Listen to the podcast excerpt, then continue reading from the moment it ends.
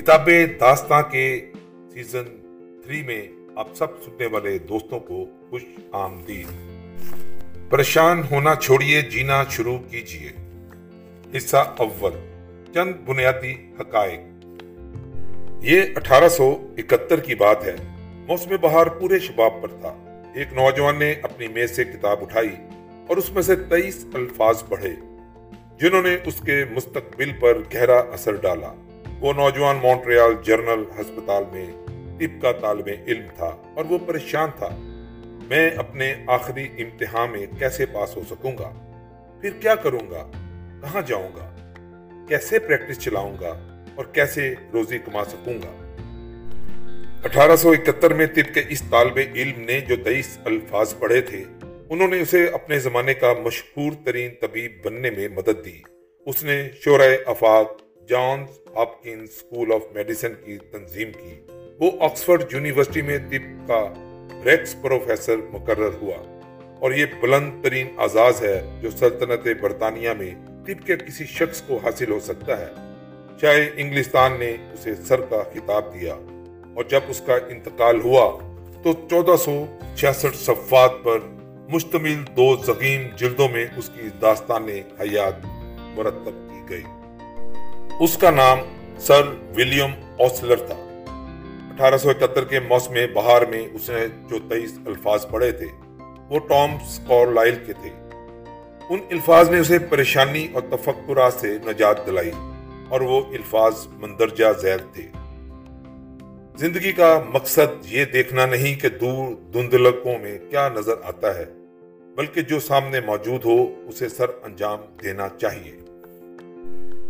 بیالیس سال بعد موسم بہار کی ایک نرم و گداز شب کو جبکہ مرغزاروں پر گلے لالا، پر سر مستی اور رنائی چھائی ہوئی تھی، اس آدمی، سر ویلیم اوسلر نے ہیل یونیورسٹی کے طلبہ کے سامنے تقریر کرتے ہوئے کہا کہ مجھ جیسا آدمی جو چار یونیورسٹیوں میں پروفیسر رہ چکا ہو اور ایک مقبول خالق کتاب کا مصنف ہو کہ متعلق یہ خیال کیا جاتا ہے کہ وہ مخصوص اوصاف کے دماغ کا مالک ہوگا۔ اس نے پرزور الفاظ میں اس کی تردید کی اور کہا، میرے انتہائی عزیز اور قریبی دوست جانتے ہیں کہ میرا دماغ بالکل اوس درجے کا ہے۔ پھر اس کامیابی کا راز کیا تھا؟ اس نے خود ہی وضاحت کرتے ہوئے کہا، اس کی وجہ یہ ہے کہ میں دن رو کمروں میں رہتا ہوں۔ اس سے کیا مطلب تھا؟ ایل یونیورسٹی میں تقریر کرنے سے چند مہینے پیشتر سر ویلیم اوسلر نے ایک عظیم بحری جہاز پر گہرا اوقیانوس عبور کیا تھا۔ اس جہاز کا کپتان عرشائے جہاز پر کھڑے ہو کر ایک بٹن دبا دیتا۔ مشینری کھٹکھٹاتی اور آنن فانن جہاز کے مختلف حصے ایک دوسرے سے علیحدہ ہو جاتے اور پن روک کمروں میں تبدیل ہو جاتے۔ ڈاکٹر اوسلر نے ہیلتھ یونیورسٹی کے طلباء کو خطاب کرتے ہوئے کہا، تم میں سے ہر ایک اس عظیم دخانی جہاز سے کہیں بڑھ کر ایک عجیب و غریب مشین ہے۔ اور زیادہ طویل سفر پر گامزن جو بات میں تم پر واضح کرنا چاہتا ہوں، وہ یہ ہے کہ تم اپنی مشینری کو اپنے اختیار میں لانا سیکھو، تاکہ دن روک ڈبوں میں رہ سکو، جو کہ دوران سفر میں امن و سلامتی کے بہترین ضامین ہیں۔ عرشہ جہاز پر چڑھ کر کم از کم اتنا اطمینان ضرور کر لو کہ بڑی دیواریں تو مناسب کام کر رہی ہیں۔ اپنی زندگی کے ہر موڑ پر بٹن دبا کر اطمینان کر لو کہ ماضی مرحوم کل کے آئینی دروازے بند ہو چکے ہیں اور ایک دوسرا بٹن دبا کر مستقبل نازائیدہ کل کے آئینی پردے گرا دو اور پھر تم صحیح سلامت ہو۔ آج کے لیے صحیح سلامت۔ ماضی کو بند کر دو، گڑے مردوں کو دفن ہی رہنے دو۔ آئندہ کل کا بوجھ گزشتہ کل سے ملا کر اگر آج اٹھایا جائے تو مضبوط ترین انسان کے قدم بھی ڈگمگا جائیں گے۔ مستقبل کو بھی اتنی ہی مضبوطی سے بند کر دو جس قدر ماضی کو کیا تھا۔ مستقبل آج ہے پردہ ایک خواب ہے۔ نجائد آدم کا دین امروز ہے جو شخص مستقبل کے متعلق بے قرار ہو۔ توسیع قوت، ذہنی تفکرات اور احسابی پریشانیاں اس کے راستے میں رکاوٹ بن کر کھڑی ہو جائیں گی۔ چنانچہ دروز پردہ کی عظیم دیواروں کو بند کر دو۔ دن روک کمروں میں رہنے کی عادت اختیار کرنے کے لیے تیار ہو جاؤ۔ علامہ اقبال نے خوب کہا ہے، زمانے کی یہ گردش جاودانہ، حقیقت ایک تو باقی فسانہ۔ کسی نے دوش دیکھا ہے نا فردا، فقط امروز ہے تیرا زمانہ۔ کیا ڈاکٹر اوسلر کی تقریر کا یہ مطلب ہے کہ ہمیں مستقبل کے لیے تیار ہونے کی کوئی کوشش نہیں کرنی چاہیے؟ نہیں۔ ہرگز نہیں۔ لیکن اپنی اس تقریر میں انہوں نے یہ کہا تھا کہ مستقبل کے لیے تیار ہونے کا بہترین طریقہ یہ ہے کہ ہم اپنی ساری ذہانت، قوت، توانائی اور جوش و خروش کو آج کے کام کو بہترین طریقے سے سر انجام دینے کے لیے صرف کر دینا چاہیے۔ یہی ایک واحد امکانی طریقہ ہے جس سے ہم مستقبل کے لیے تیار ہو سکتے ہیں۔ سر ولیم اوسلر نے ایل یونیورسٹی کے طلبہ کو مؤثر انداز میں تلقین کی کہ اپنا دن کا کام حضرت عیسیٰ کی اس دعا سے شروع کرو۔ اے خدا، معمول کے مطابق ہمیں آج کی روٹی دے۔ یاد رکھیے، دعا صرف آج کی روٹی مانگتی ہے۔ یہ باسی روٹی کے متعلق شکایت نہیں کرتی جو ہمیں کل کھانی پڑی تھی۔ اور نہ یہ کہتی ہے، اے خدا بند کریم، گندم کی فصلیں خوش سالی کا شکار ہو گئی ہیں۔ اور ہمیں ایک بار پھر قحط کا خطرہ پڑ گیا ہے اور پھر سردیوں میں ہیں، میں کیا کھاؤں گا؟ اور یا اگر میری نوکری جاتی رہی، تو پھر میں روٹی کہاں سے حاصل کروں گا؟ نہیں، یہ دعا ہمیں صرف آج کی روٹی کے متعلق سوال کرنا سکھاتی ہے۔ آج کی روٹی ہی صرف واحد روٹی ہے، جو کہ آپ حت الامکان کھا سکتے ہیں۔ کئی سال ہوئے، ایک کلاش فلسفی کسی پتریلے ملک میں آوارہ گردی کر رہا تھا۔ جہاں کے باشندوں کو روزی کمانے کے لیے خون پسینہ ایک کرنا پڑتا تھا۔ ایک دن کسی پہاڑی پر بہت سے لوگ اس کے گرد جمع ہو گئے۔ اس نے ان کے سامنے ایک مختصر سی تقریر کی، جو آج تک ضرب المثل ہے۔ یہ تقریر صرف بائیس الفاظ پر مشتمل ہے صدیوں سے کانوں میں گونج رہی ہے۔ کل کی کوئی فکر نہ کرو، وہ اپنی فکر آپ کر لے گا۔ آپ کے لیے صرف آج کی فکر کافی ہے۔ بہت سے لوگ یسو مسیح کے ان الفاظ کو فراموش کر چکے ہیں۔ کل کی کوئی فکر نہ کرو۔ انہوں نے ان الفاظ کو مشورہ تکمیل اور مشرقی تصوف کا ایک حصہ سمجھ کر درخو اتنا نہیں سمجھا۔ ہمیں کل کی ضرور فکر کرنی چاہیے۔ ان کا قول ہے، اپنے اہل و عیال کی بہبود کے لیے ہمیں بیمہ کرانا چاہیے۔ اپنے بڑھاپے کے لیے کچھ نہ کچھ روپیہ بس انداز کرنا چاہیے۔ ہمیں ترقی کرنے اور آگے بڑھنے کے لیے تجویزیں سوچنی اور تیاریاں کرنی چاہیے۔ وجہ ارشاد، آپ کو ایسا ضرور کرنا چاہیے۔ آپ بڑی خوشی سے کل کی فکر کیجیے، تجویزیں سوچئے، تیاریاں کیجیے، لیکن پریشانی اور تردد کی کیا ضرورت ہے؟ دوران جنگ میں ہمارے فوجی رہنماؤں نے مستقبل کے متعلق تجویزیں سوچی لیکن تردد اور پریشان ہونے کے لیے ان کے پاس وقت نہیں تھا۔ ریاست ہائے متحدہ امریکہ کی بحری فوجوں کے کمانڈر ایسٹ کنگ نے کہا، ہمارے پاس جو بہترین آدمی اور بہترین ساز و سامان تھا، وہ میں نے فراہم کر دیا ہے اور انہیں بہترین اورش سے آگاہ کر دیا ہے۔ میں صرف یہی کچھ کر سکتا ہوں۔ امیر البحر کنگ نے مزید کہا، اگر کوئی جہاز ڈوب جائے تو میں اسے واپس نہیں لا سکتا، اگر یہ ڈوب رہا ہے تو میں اسے بچا نہیں سکتا۔ میں ماضی کے متعلق پریشان ہونے کی بجائے مستقبل کے مسائل کے متعلق سوچنے پر اپنا وقت زیادہ اچھی طرح صرف کر سکتا ہوں۔ اگر میں ان چیزوں کے سامنے جھک جاؤں تو میں زندہ نہیں رہ سکوں گا۔ جنگ ہو یا امن، اچھے اور برے سوچ بچار میں فرق یہ ہے کہ اچھا سوچ بچار علتوں اور نتیجوں پر غور کرتا ہے اور منطقی اور تعمیری منصوبہ بندی کی طرف رہنمائی کرتا ہے۔ اس کے برعکس برا سوچ بچار اکثر احسابی کچمکش اور شکست پر منتج ہوتا ہے۔ مجھے حال ہی میں مشہور عالم اخبار نیو یارک ٹائم کے ناشر آرتھر ہیس سیلر برگر سے ملاقات کرنے کا موقع ملا۔ انہوں نے مجھے بتایا کہ جب یورپ میں دوسری جنگ عظیم کے شعلے بڑک اٹھے تو میں مستقبل کے متعلق اس قدر ہراساں اور پریشان ہوا کہ میرے لیے جی برکس ہونا تقریباً ناممکن ہو گیا۔ میں اکثر اوقات آدھی رات کے وقت بستر سے اٹھ کھڑا ہوتا، کینوس اور کچھ رنگ کے ڈبے لے لیتا۔ آئینے میں جھانکتا اپنی تصویر بنانے کی کوشش کرتا۔ میں مصوری کی ابجد سے بھی ناواقف تھا، لیکن اپنی پریشانیوں سے پہلو بچانے کے لیے کچھ نہ کچھ کوششیں ضرور کرتا۔ لیکن پریشانیوں اور تفکرات کے سیاہ بادل ہمیشہ مجھ پر چھائے رہتے اور مجھے کہیں سے بھی راہ فرار نظر نہ آتی۔ ایک روز میں گرجے میں گیا، وہاں میں نے منا جاتے سنی۔ ان کے ان الفاظ نے میری زندگی پر گہرا اثر ڈالا۔ کافی ہے میرے لیے ایک قدم۔ آگے چلو مہربان روشنی۔ میرے پاؤں برقرار رکھو تم۔ میں دیکھنے کے لیے نہیں کہتا۔ دور کے نظارے۔ کافی ہے میرے لیے ایک قدم۔ قریباً اسی زمانے میں وردی میں بلبوس ایک نوجوان بھی یورپ کے کسی مقام پر یہی سبق سیکھ رہا تھا۔ اس کا نام ٹیڈ ینگر مینو ہے۔ اور جائے رہائش ستاون سو سولہ نیو ہالم روڈ بالٹی مور میری لینڈ ہے۔ پریشانیوں اور فکروں نے اس کا جسم بالکل گلا ڈالا تھا۔ ٹیڈ ینگر مینو مجھے لکھتا ہے، اپریل انیس سو پینتالیس میں میں سخت پریشان اور مدرود رہتا تھا۔ یا تھا کہ میری اندرونی آنتوں میں ورم ہو گیا۔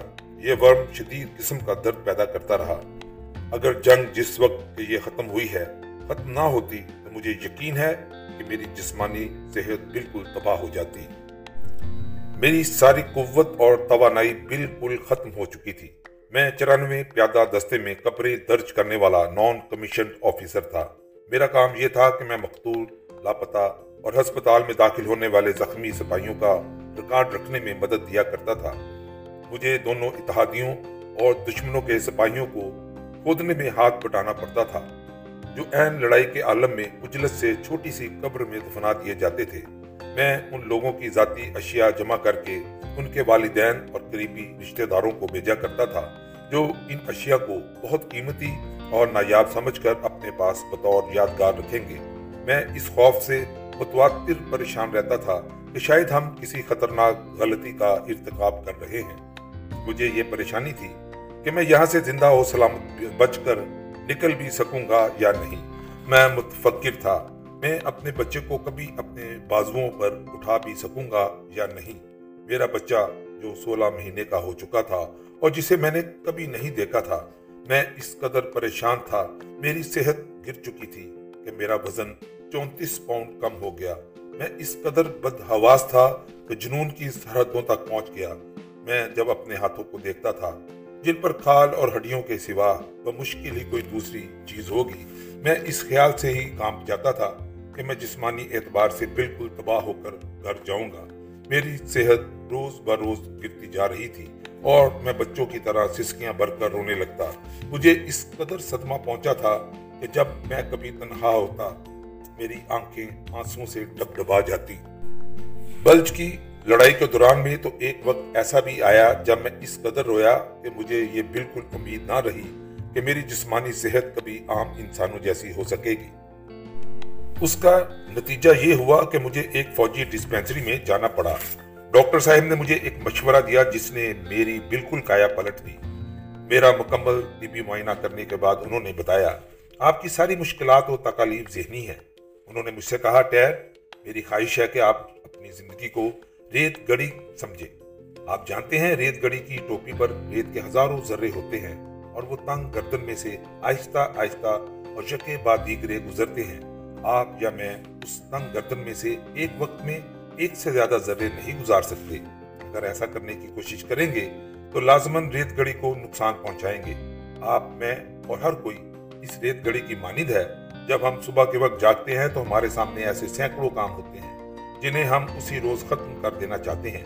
لیکن اگر ہم انہیں ایک ایک کر کے ختم نہ کریں اور جس طرح ریت گڑی کی تنگ گردن میں سے ریت کے ذرے آہستہ آہستہ اور بتدریج گزرتے ہیں، اسی طرح انہیں دن کے عرصے میں آہستہ آہستہ اور بتدریج نہ نپٹائیں۔ ہماری ذہنی یا جسمانی ساخت کو نقصان پہنچنے کا احتمال رہتا ہے۔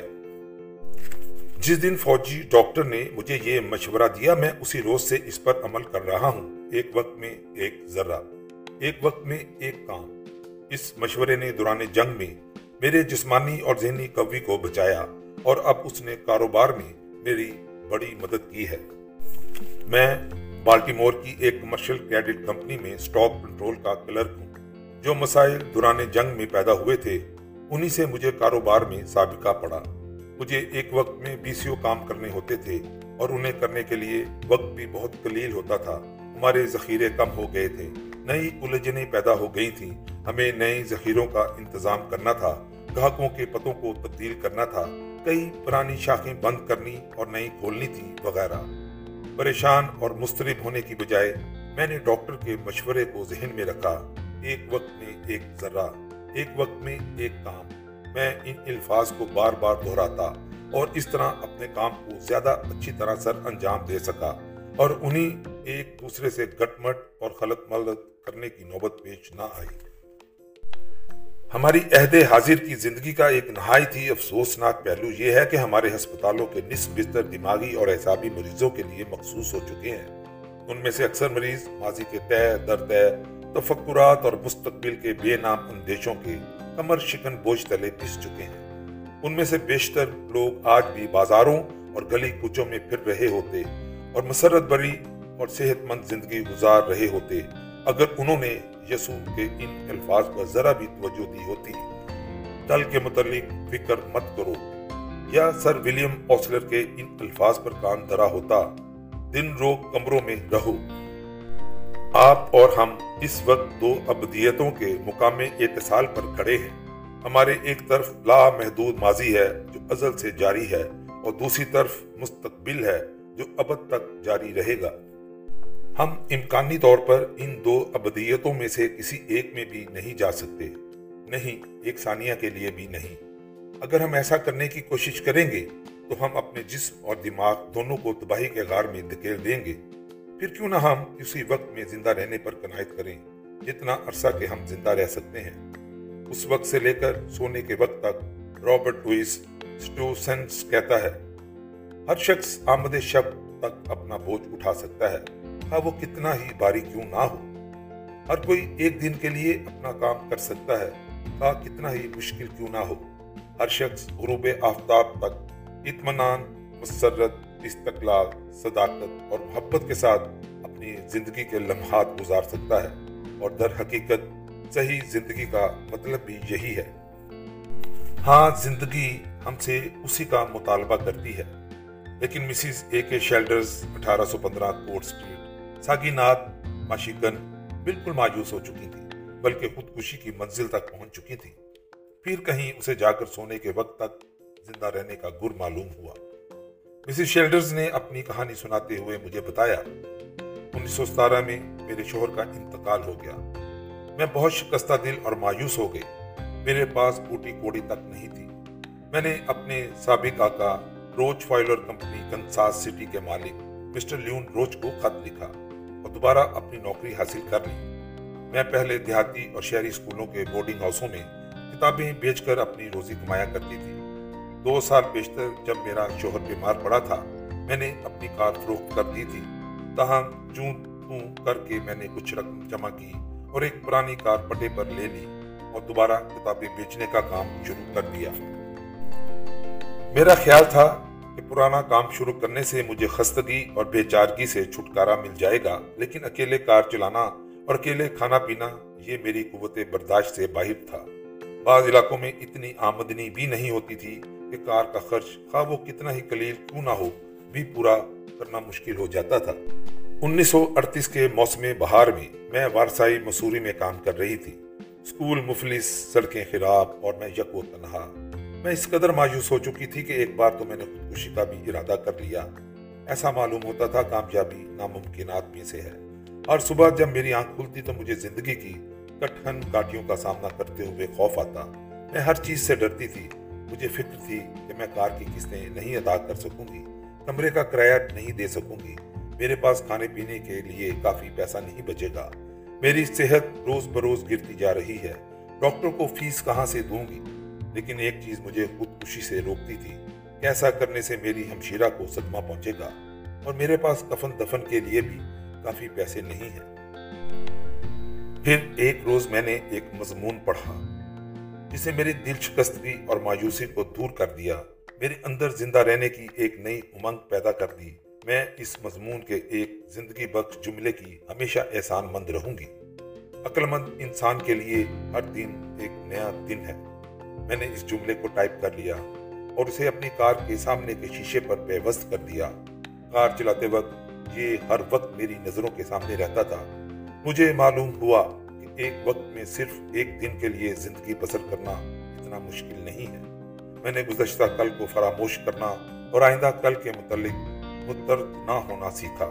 میں ہر روز صبح کو اپنے آپ سے کہتی تھی، آج کا دن ایک نیا دن ہے۔ میں اپنی تنہائی اور محرومی کے خیالات پر قابو پا چکی ہوں۔ میں خوش ہوں۔ میری زندگی کافی حد تک کامیاب ہے۔ اب مجھے زندگی سے پیار ہے۔ میرے اندر جوش اور توانائی ہے۔ میں جانتی ہوں کہ اب میں کسی چیز سے بھی خائف نہیں ہوں گی۔ اب میں اس بات سے لاپرواہ ہوں کہ زندگی مجھے کیا دیتی ہے۔ اب میں جانتی ہوں کہ مجھے مستقبل کے متعلق پریشان ہونے کی مطلب ضرورت نہیں۔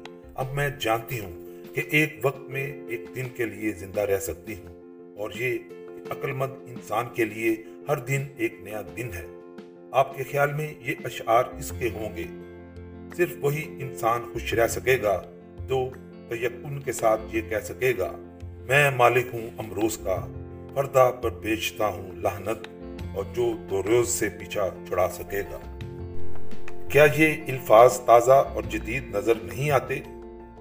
لیکن یہ مسیح کی بدائی سے تیس سال قبل رومی شاعر اوویریس نے کہے تھے، انسانی فطرت کا سب سے بڑا المیہ جو میں جانتا ہوں، یہ ہے کہ ہم سب زندہ رہنے کو ملتوی کرتے رہتے ہیں۔ اپنی کھڑکی سے باہر جو گلاب کے پھول کھل رہے ہیں۔ ہم آج ان سے لطف اندوز ہونے کی بجائے گلابوں کے کسی تلسمی باغ کے متعلق خواب دیکھتے رہتے ہیں۔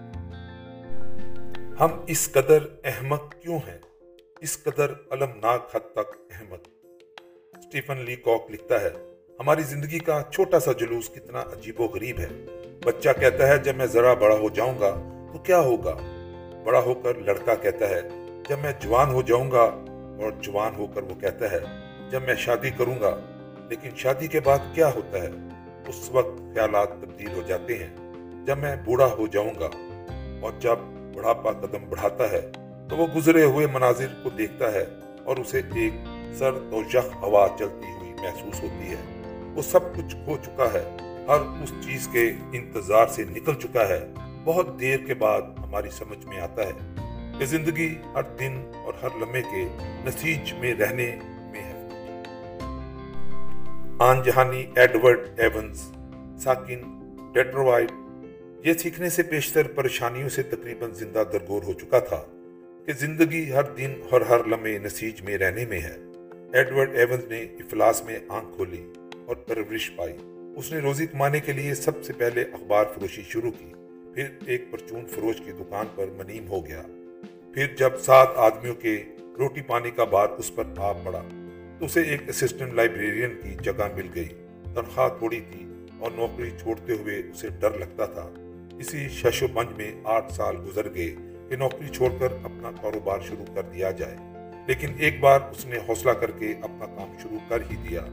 اس نے پچپن ڈالر ادھار لیے اور ان سے اپنے کاروبار کا آغاز کر دیا۔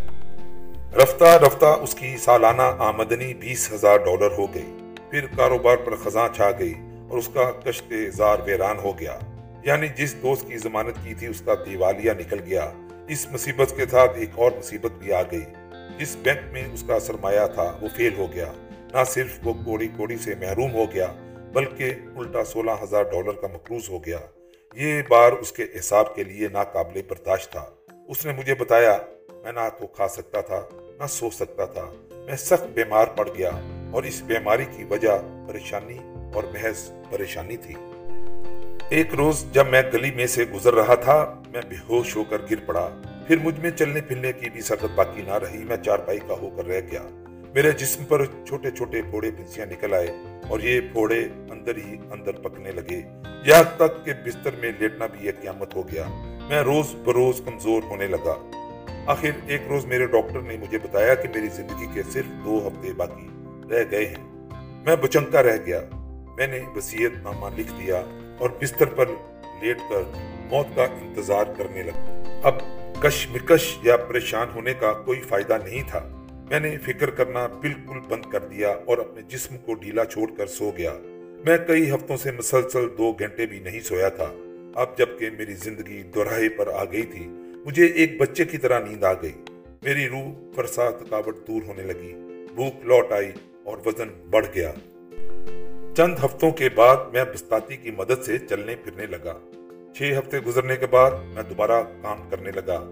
پہلے میری آمدنی بیس ہزار ڈالر سالانہ تھی، لیکن اب مجھے تیس ڈالر فی ہفتے کی ملازمت مل جانے پر بڑی خوشی تھی موٹریں، ریل یا جہاز سے بھیجی جاتی ہیں تو انہیں اپنی جگہ پر قائم رکھنے کے لیے لکڑی کے کندے بڑھا دیے جاتے ہیں۔ مجھے یہی کندے فروخت کرنے کا کام مل گیا۔ اب میں اپنا سبق سیکھ چکا تھا۔ مجھے کسی قسم کی پریشانی یا تردد نہیں تھا۔ مجھے ماضی پر کوئی افسوس نہیں تھا۔ مستقبل کے متعلق مجھے کوئی تشویش نہیں تھی۔ میں اپنا سارا وقت، قوت اور سرگرمی سے ان کندوں کو بیچنے پر لگا دیتا۔ ایڈورڈ ایونز نے بڑی اجلت سے ترقی کی منازل طے کر لی۔ چند سالوں کے اندر اندر وہ کمپنی کا پریزیڈنٹ بن گیا۔ اس کی کمپنی ایونز پروڈکٹ کمپنی کئی سالوں سے نیو یارک سٹاک ایکسچینج میں منظور شدہ ہے۔ جب انیس سو پینتالیس میں ایونز نے انتقال کیا، وہ امریکہ کا بہت ہی کامیاب اور ترقی یافتہ کاروباری تھا۔ اگر آپ کو کبھی تیارے میں گرین لینڈ جانے کا موقع ملے، تو آپ ایونز تیارہ گاہ میں اتریں گے، جو اس کی یادگار میں تعمیر کی گئی ہے۔ اس کہانی کا نقطہ یہ ہے ایڈورڈ ایونز کے دل میں کاروبار اور زندگی میں کامیاب ہونے کا ولولہ پیدا نہ ہوتا اگر اس سے پریشانی اور متفکر ہونے کی حماقت سرزد نہ ہوتی۔ اگر اس نے دن رو کمروں میں رہنا نہ سیکھا ہوتا۔ مسیح کی پیدائش سے پانچ سو سال قبل یونانی فلاسفر ہیریکلٹس نے اپنے شاگردوں کو بتایا تھا، قانون تغیر کے سوا ہر چیز میں تغیر آتا رہتا ہے۔ اس نے کہا تھا، آپ ایک ہی دریا میں دو دفعہ قدم نہیں رکھ سکتے۔ دریا کا راستہ ہر گھڑی میں بدلتا رہتا ہے۔ یہی حال اس آدمی کا ہے جو اس میں قدم رکھتا ہے۔ زندگی ایک غیر مختتم تغیر ہے۔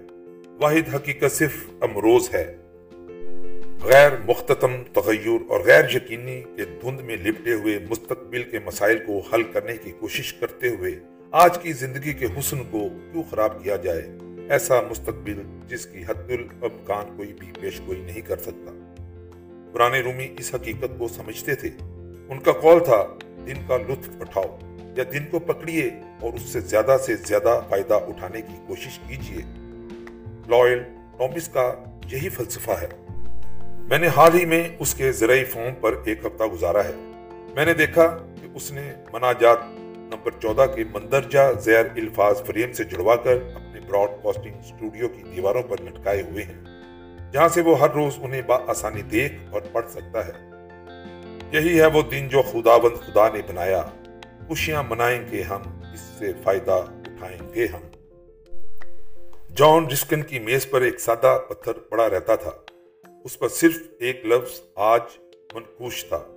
میری میز پر کوئی پتھر تو نہیں، لیکن میں نے اپنے آئینے پر ایک نظم ضرور چپکا رکھی ہے۔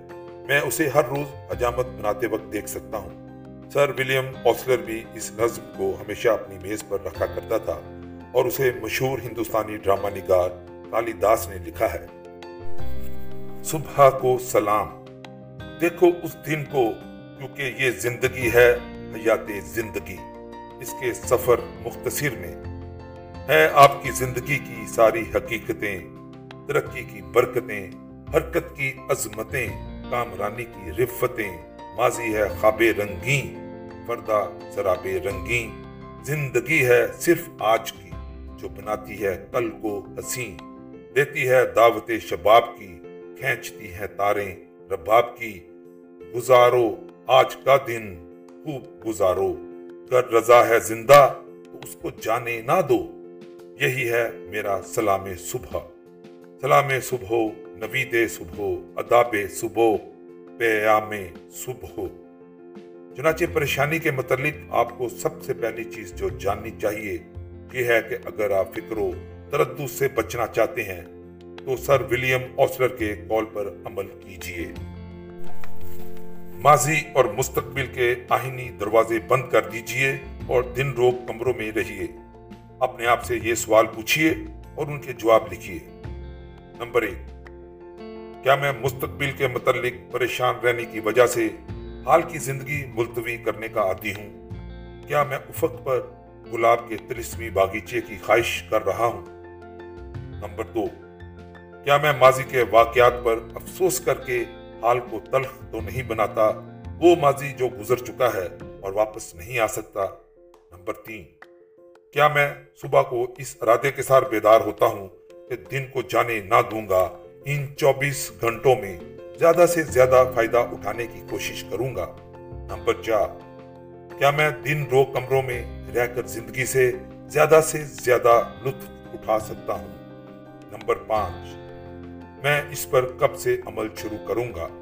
اگلے ہفتے، کل، آج یا ابھی؟